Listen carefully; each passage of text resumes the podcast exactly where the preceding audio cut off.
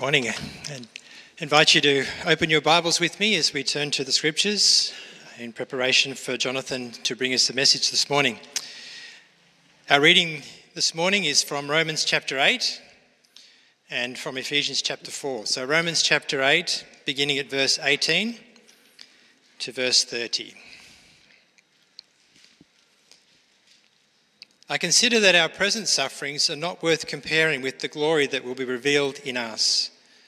For the creation waits in eager expectation for the children of God to be revealed. For the creation was subjected to frustration, not by its own choice, but by the will of the one who subjected it, in hope that the creation itself will be liberated from its bondage to decay and brought into the freedom and glory of the children of God. We know that the whole creation has been groaning as in the pains of childbirth right up to the present time. Not only so, but we ourselves, who have the first fruits of the Spirit, groan inwardly as we wait eagerly for our adoption to sonship, the redemption of our bodies. For in this hope we were saved. But hope that is seen is no hope at all. Who hopes for what they already have? But if we hope for what we do not yet have, we wait for it patiently. In the same way, the Spirit helps us in our weakness. We do not know what we ought to pray for, but the Spirit Himself intercedes for us through wordless groans. And He who searches our hearts knows the mind of the Spirit, because the Spirit intercedes for God's people in accordance with the will of God. And we know that in all things God works for the good of those who love Him, who have been called according to His purpose. For those God foreknew, he also predestined to be conformed to the image of his Son, that we might be the firstborn among many brothers and sisters. And those he predestined, he also called. Those he called, he also justified. Those he justified, he also glorified. Then Ephesians 4, uh, verse 29 to 32. Do not let any unwholesome talk come out of your mouths, but only what is helpful, building others up according to their needs, that it may benefit those who listen. And do not grieve the Holy Spirit of God, with whom you were sealed for the day of redemption. Get rid of all bitterness, rage and anger, brawling and slander, along with every form of malice. Be kind and compassionate to one another, forgiving each other, just as in Christ God forgave you. This is the word of the Lord.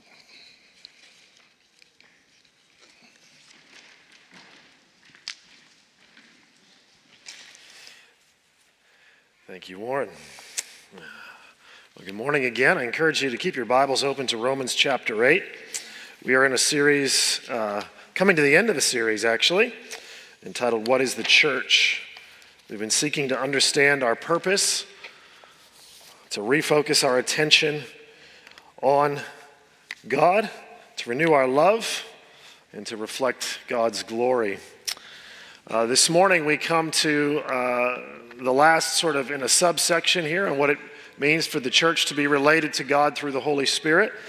And we're going to see this morning that we are preserved uh, for God. Here's a little bit of where we've been. Uh, we've looked at the church in relation to the Father to see that we're the assembly of God's people. With respect to the Son, we see that we are His redeemed, the redeemed of the Lord. And as we've been considering the last few weeks, we are those who have been born of the Spirit. We were born to testify to God, we were born to be witnesses, we we're born of the Spirit to be possessed by God. And here finally we see this morning, we are born of the Spirit in order to be preserved or kept for God. Romans chapter 8 uh, is a wonderful, uh, magnificent chapter, one of the most encouraging in all the Bible. And there's so much that could be said about it, but this morning we're going to be focusing in verses 18 to 30 on the role of the Holy Spirit and the Spirit's operation in the life of the believer. And Paul has made a statement in verse 17. He says, Now if we are children, then heirs, heirs of God, co heirs with Christ, if indeed we share in his sufferings, in order that we may also share in his glory. I don't know if you caught the inherent tension in that statement. we are heirs, co heirs.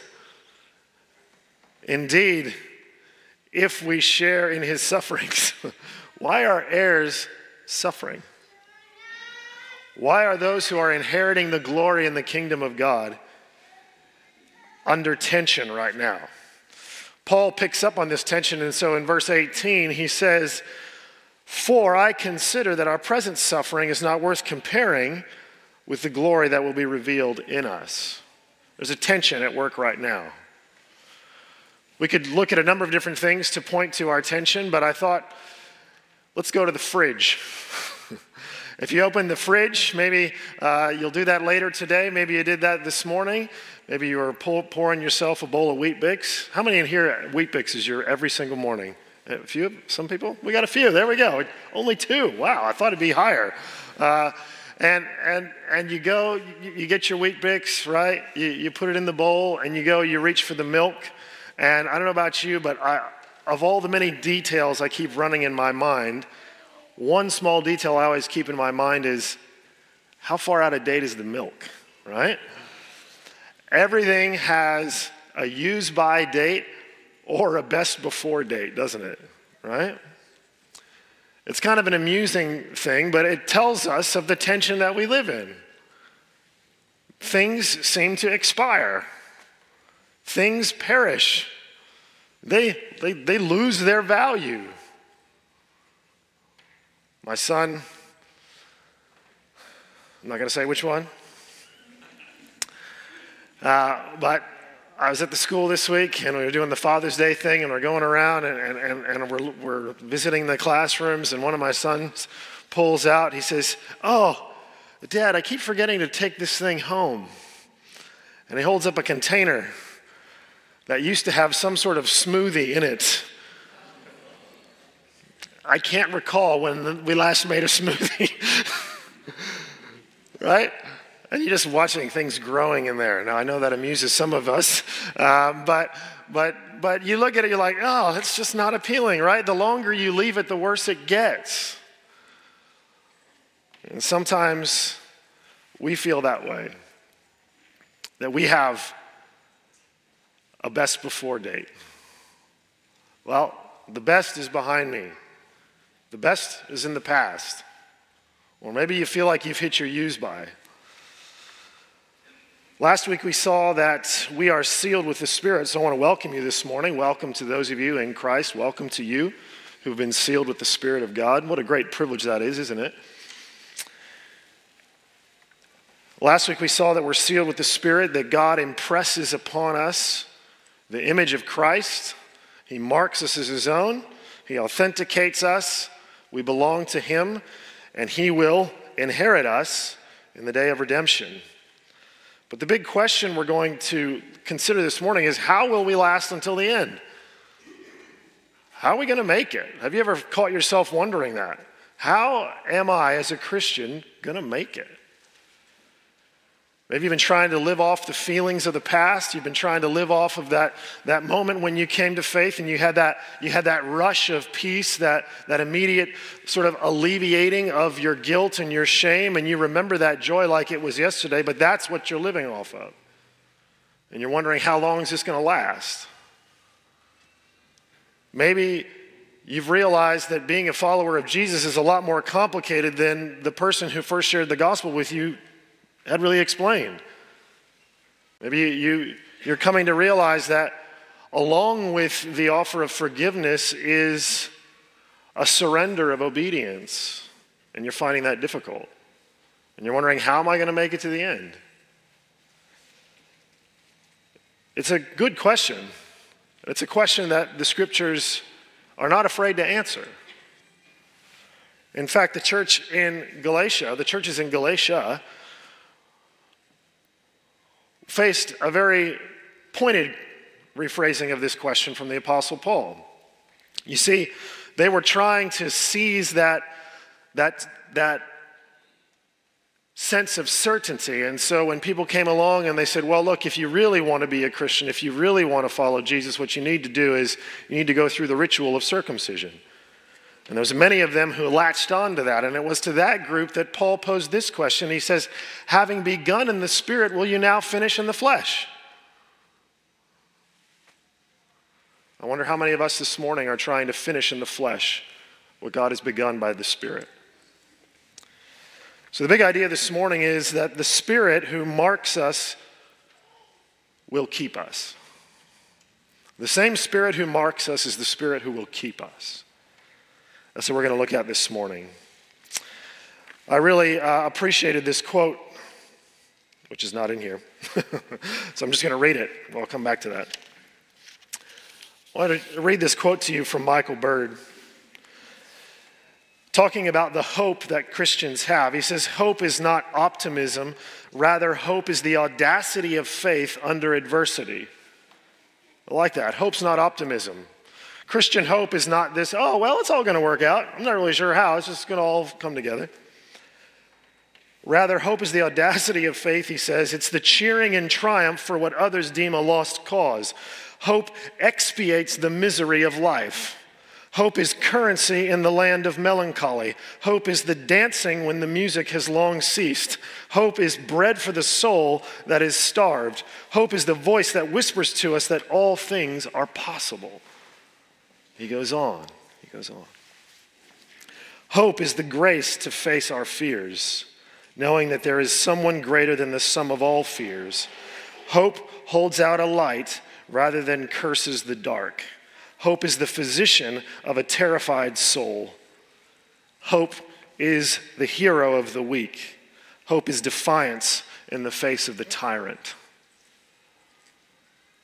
Christian hope. Christian hope is powerful.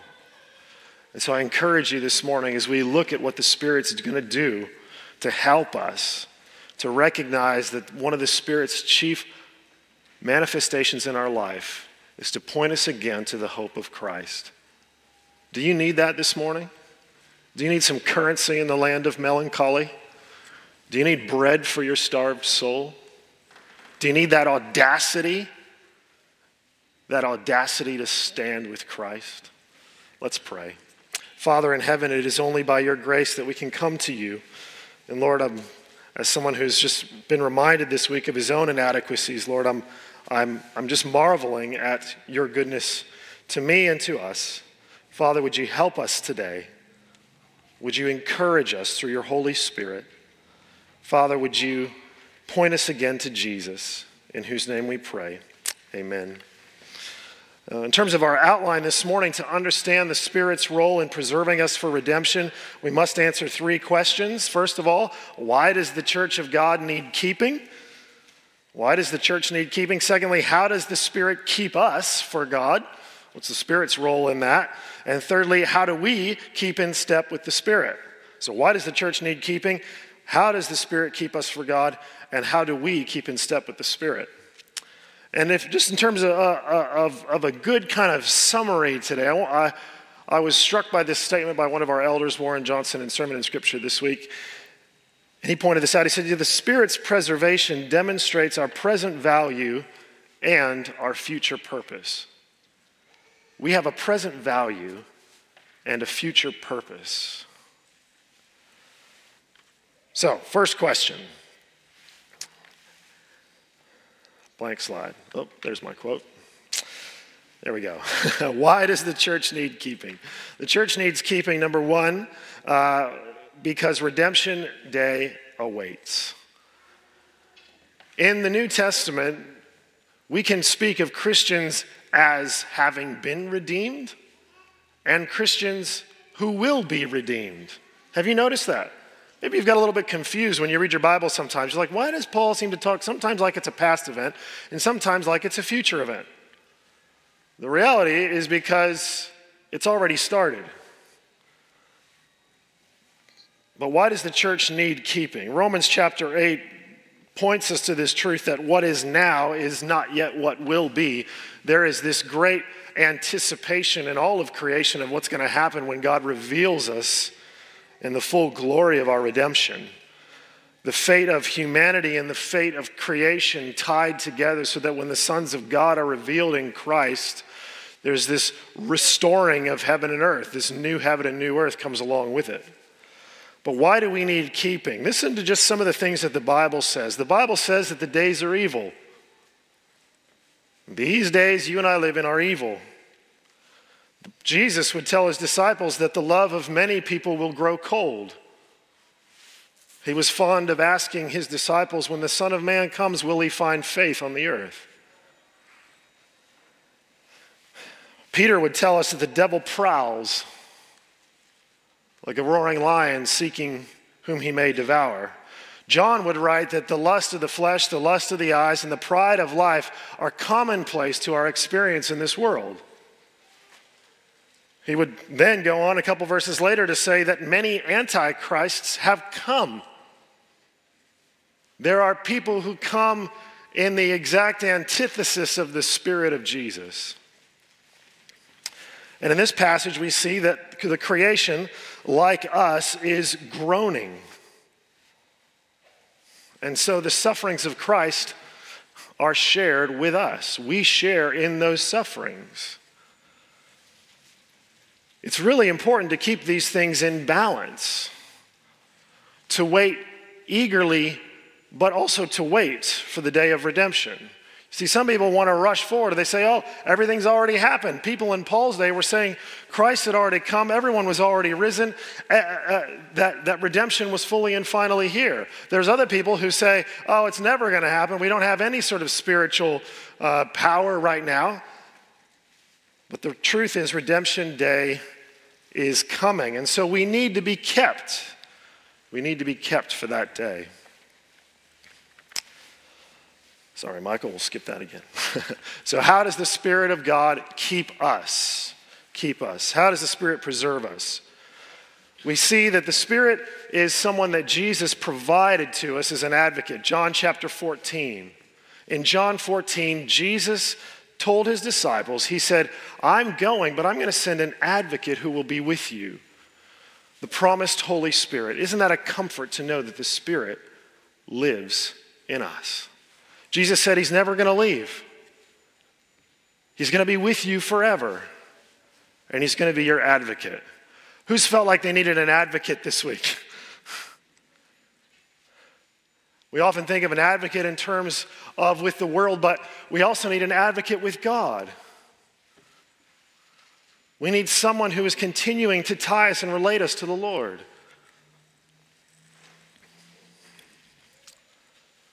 I'm just going to warn you, I may need to get a stool. I, I, I went walking a lot earlier this week, and my feet are very much in pain. So if I grab for a stool, that's what's, that's what's happening. Oh, thanks. Yeah, sure, if you don't mind, thanks. Um, I'm not trying to dance up here for you. I'm just in, my feet are in a lot of pain. Um, Jesus said that the promise, that the Spirit that He promised would dwell with us and would be our advocate. And this was supposed to be, this was a good thing for the disciples. They had experienced the Spirit of God just by ministering and living with Jesus. But now, when Jesus goes away, he said that he and the Father would send the Spirit and that he wouldn't leave them as orphans. Isn't that a good thing to know? That you're not alone, that you're not abandoned, that you haven't been made an orphan. In Romans chapter 8, earlier before verse 18, there's a whole lot of information about what the Spirit of God does for us. The Spirit of God enabling us to fulfill the law so that there's no condemnation. The Spirit of God is also the Spirit of adoption. The Spirit of God empowers us to live righteously. The Spirit of God helps us cry out, Abba, Father. Oh, wow, look at this. Gee whiz, thank you. It's great. We'll see how I go. Watch, I probably won't need it now, but thank you. Uh, can I just say, it is such a privilege to, to, serve, to serve alongside so many lovely people in this church. It's an absolute, absolute delight. Absolute delight. Thank you to everyone who who participates in fellowship and in worship here. So the Spirit has already been doing many things, but as we come to the, to the latter portion in this chapter, the latter portion in Romans chapter 8, I want you to focus on what the Spirit is doing. In verse 20, uh, excuse me, let's jump ahead if you have Romans 8 open in front of you.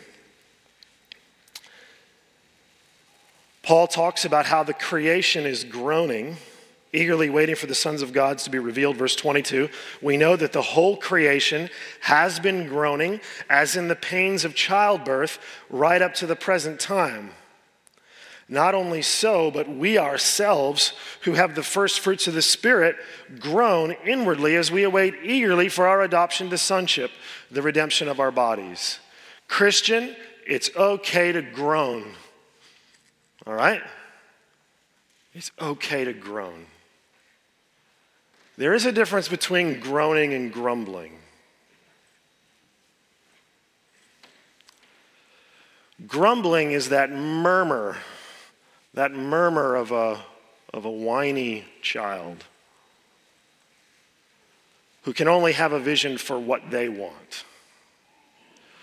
Groaning is different because groaning is a reckoning with the weight, the heaviness, the misalignment of this world,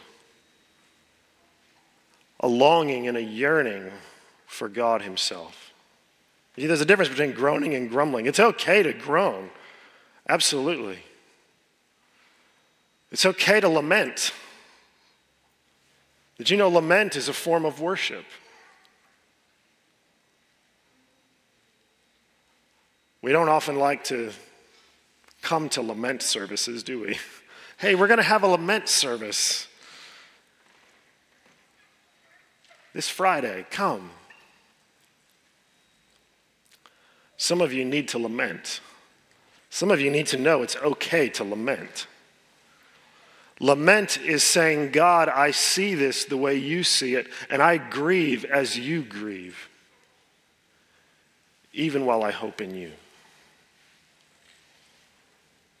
And so Paul says that the creation is groaning and, and we are groaning. Now, Paul's not saying all of humanity here, he's saying we who have the Spirit. Which is again why, if you only associate the experience of the Holy Spirit with some sort of out of body jubilation, if that's all you associate with being indwelt by the Spirit, you're going to miss it. Because here Paul says we have this, these people have the Spirit, and yet they groan. Yet they're eager for their adoption to sonship. Christ has redeemed us. The claim has been made. We have been sealed as belonging to God, but yet we wait. We wait for the redemption of our bodies. And Paul says, In this hope you were saved. Again, but hope that is seen is no hope at all. Who hopes for what they already have? But if we hope for what we do not yet have, we wait for it patiently. As many of you uh, know, my family and I are going to get to go to, back to the U.S. in a couple, uh, less than two weeks now. We're very excited. Tickets have been paid. The trip is coming.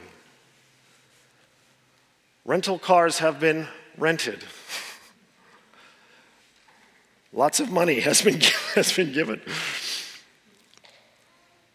And in some ways, we can sit down at the dinner table and say, hey, kids, we're going to America. But if I came down and said, we've gone to America, they'd say, no, we haven't. But I can say, well, but I've, I, I, we've paid for the tickets. We've, we've already paid for the tickets. You've already have your reservation. You got your, you got your passport, you got everything's, everything's in order. You, you are completely qualified to go. But if I sat down at the table and said, Isn't it great? We've just been to America. They look at me and say, Uh uh-uh, uh no, no.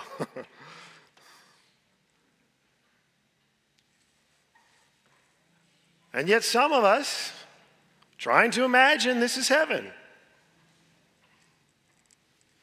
Can we have an experience of it? Can we have a joy of it? Do we actually have a first installment? Absolutely, we do. And that's where my analogy breaks down. But hope that we have, the hope is an indication that we haven't actually received it yet. So, how does the Spirit keep us? First, in verse 16, we're told the Spirit helps us. Have you ever thought to yourself, will somebody just just help me out here? Somebody just, you know, lend a hand, you know, just can somebody just just just just jump in and, and, and lend a hand for me? Guess what, Christian? The Spirit of God is helping you.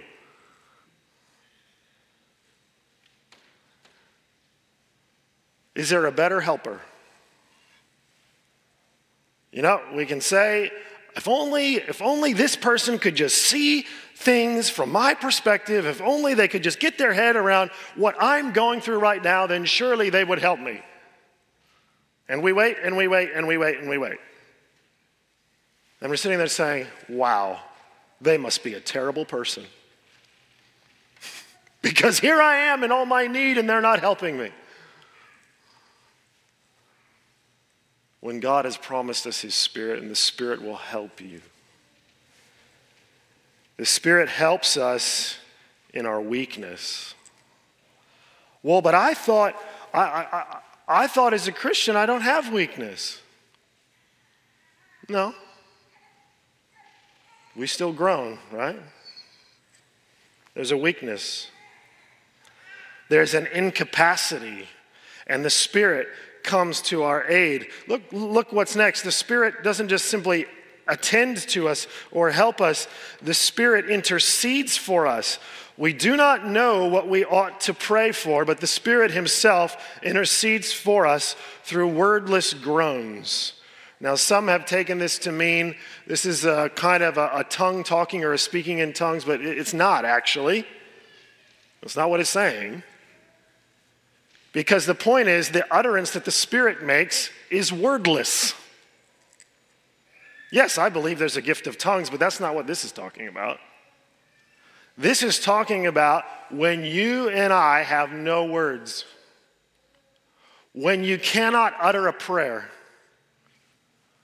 when you go to meet with God and you try to incline yourself in some sort of posture of faith to verbalize to God your need and nothing comes out. In the nothingness, in the wordlessness, the Spirit still prays. The Spirit still intercedes. And what a good intercessor he is.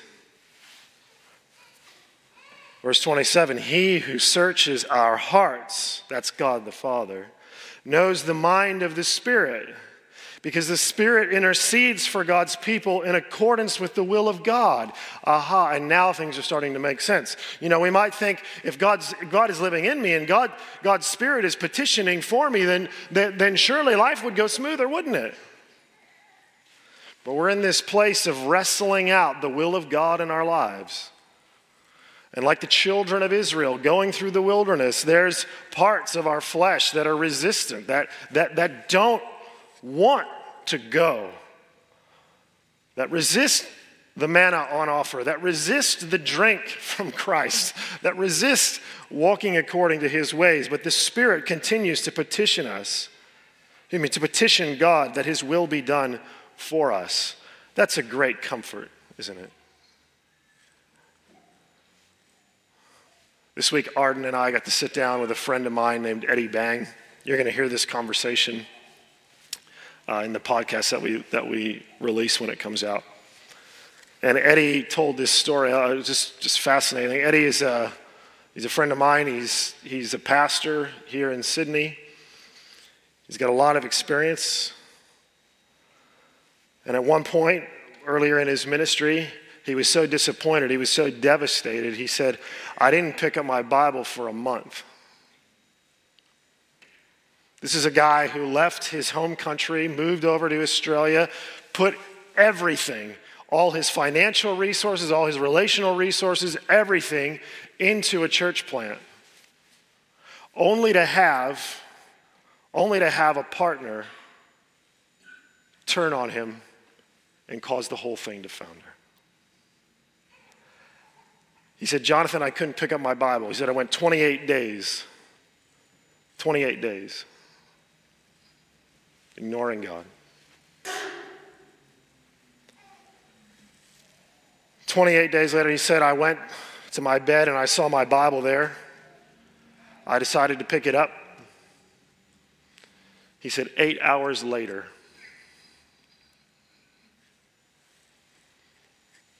eight hours later, I got up. He said, I was drenched in tears, overcome. I ask you what was going on for those 28 days. The Spirit of God was interceding for his child. The Spirit of God petitioning. Brothers and sisters, when we come to the end, we need not give up. Rest assured that those born of God belong to Him, and they will return to Him, and His saints will persevere. I'm not encouraging you to test the Lord in this way. But I'm encouraging you to be comforted and to realize that it's not all on you. Finally, how do we keep in step with the Spirit? In John 14, Jesus talks about the importance of obeying his commands. If the Spirit is interceding and petitioning God that His will be done in your life, then you can trust that that's going to look like you receiving the words of Jesus and being called to walk in them. In 1 Thessalonians chapter 5 verse 19, Paul gives the command to this church, a young church. He says, "Do not quench the spirit of God." The spirit of God is likened to a flame. We see this both through the promise of John the Baptist, through the outpouring in Acts chapter 2, the Spirit of God likened to a flame. And so the command not to quench the Spirit is to not throw cold water. Don't throw the cold water of the world on the Spirit of God and what He's doing. Don't say, I just got to settle down. I just, this is just, this is just too intense. No, there will be an intensity in the Spirit's work. There will be a burning up. There will be a consuming that comes along with the Spirit's activity in our life. And God is saying to us through the Apostle Paul, don't pour cold water on that. He would tell the church in Ephesus, do not grieve the Spirit.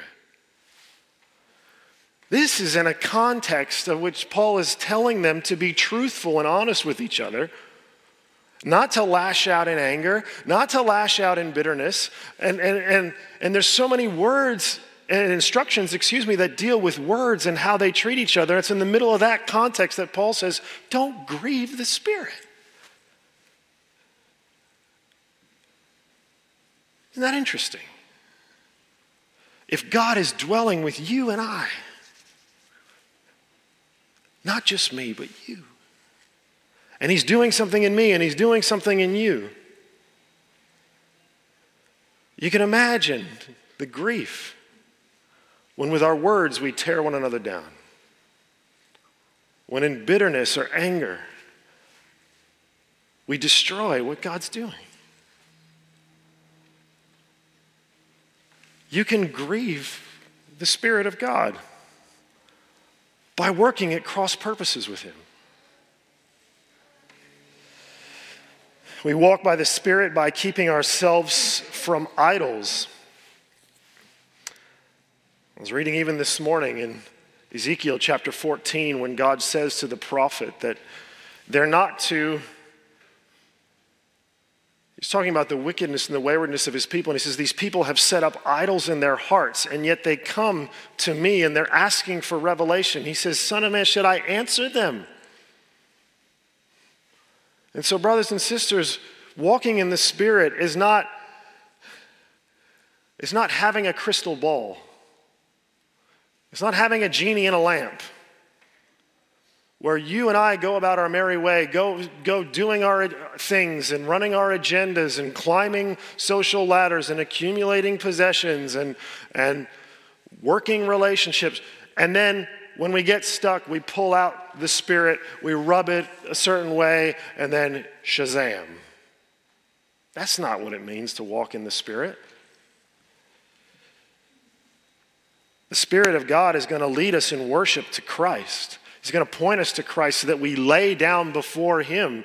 And so, for us to try to walk and rely on the Spirit when the Spirit's trying to lead us to Christ, but our heart's trying to go to idols, you see, we're not going to keep in step with the Spirit. We keep in step by receiving the provision of Christ. We keep in step with the Spirit by reflecting the glory of God. John Stott says this prayer is in itself an essentially Trinitarian exercise.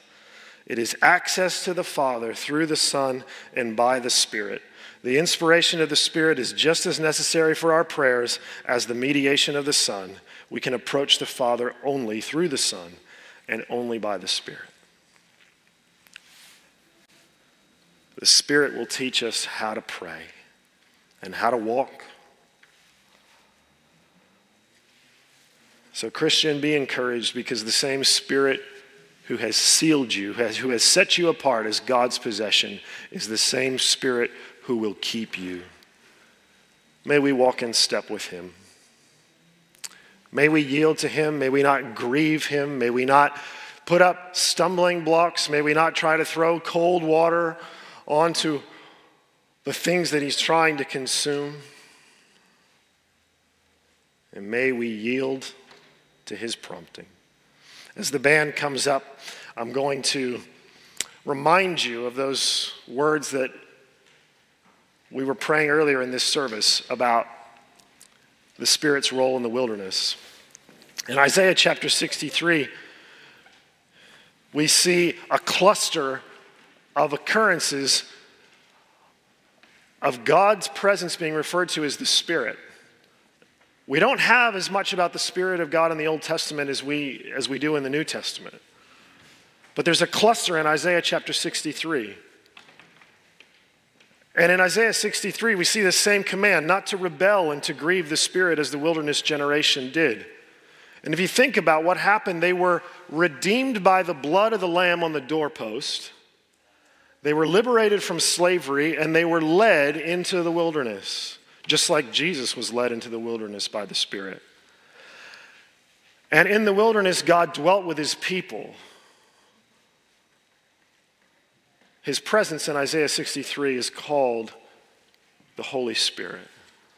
Christians, we are in a process of journeying into the full inheritance, the full redemption. Not only will we stop groaning, but we will experience full freedom and glory in Jesus. Let's pray. Father, we thank you that we can know you. We thank you that we can pray to you through the Holy Spirit on the basis of Christ's intercession.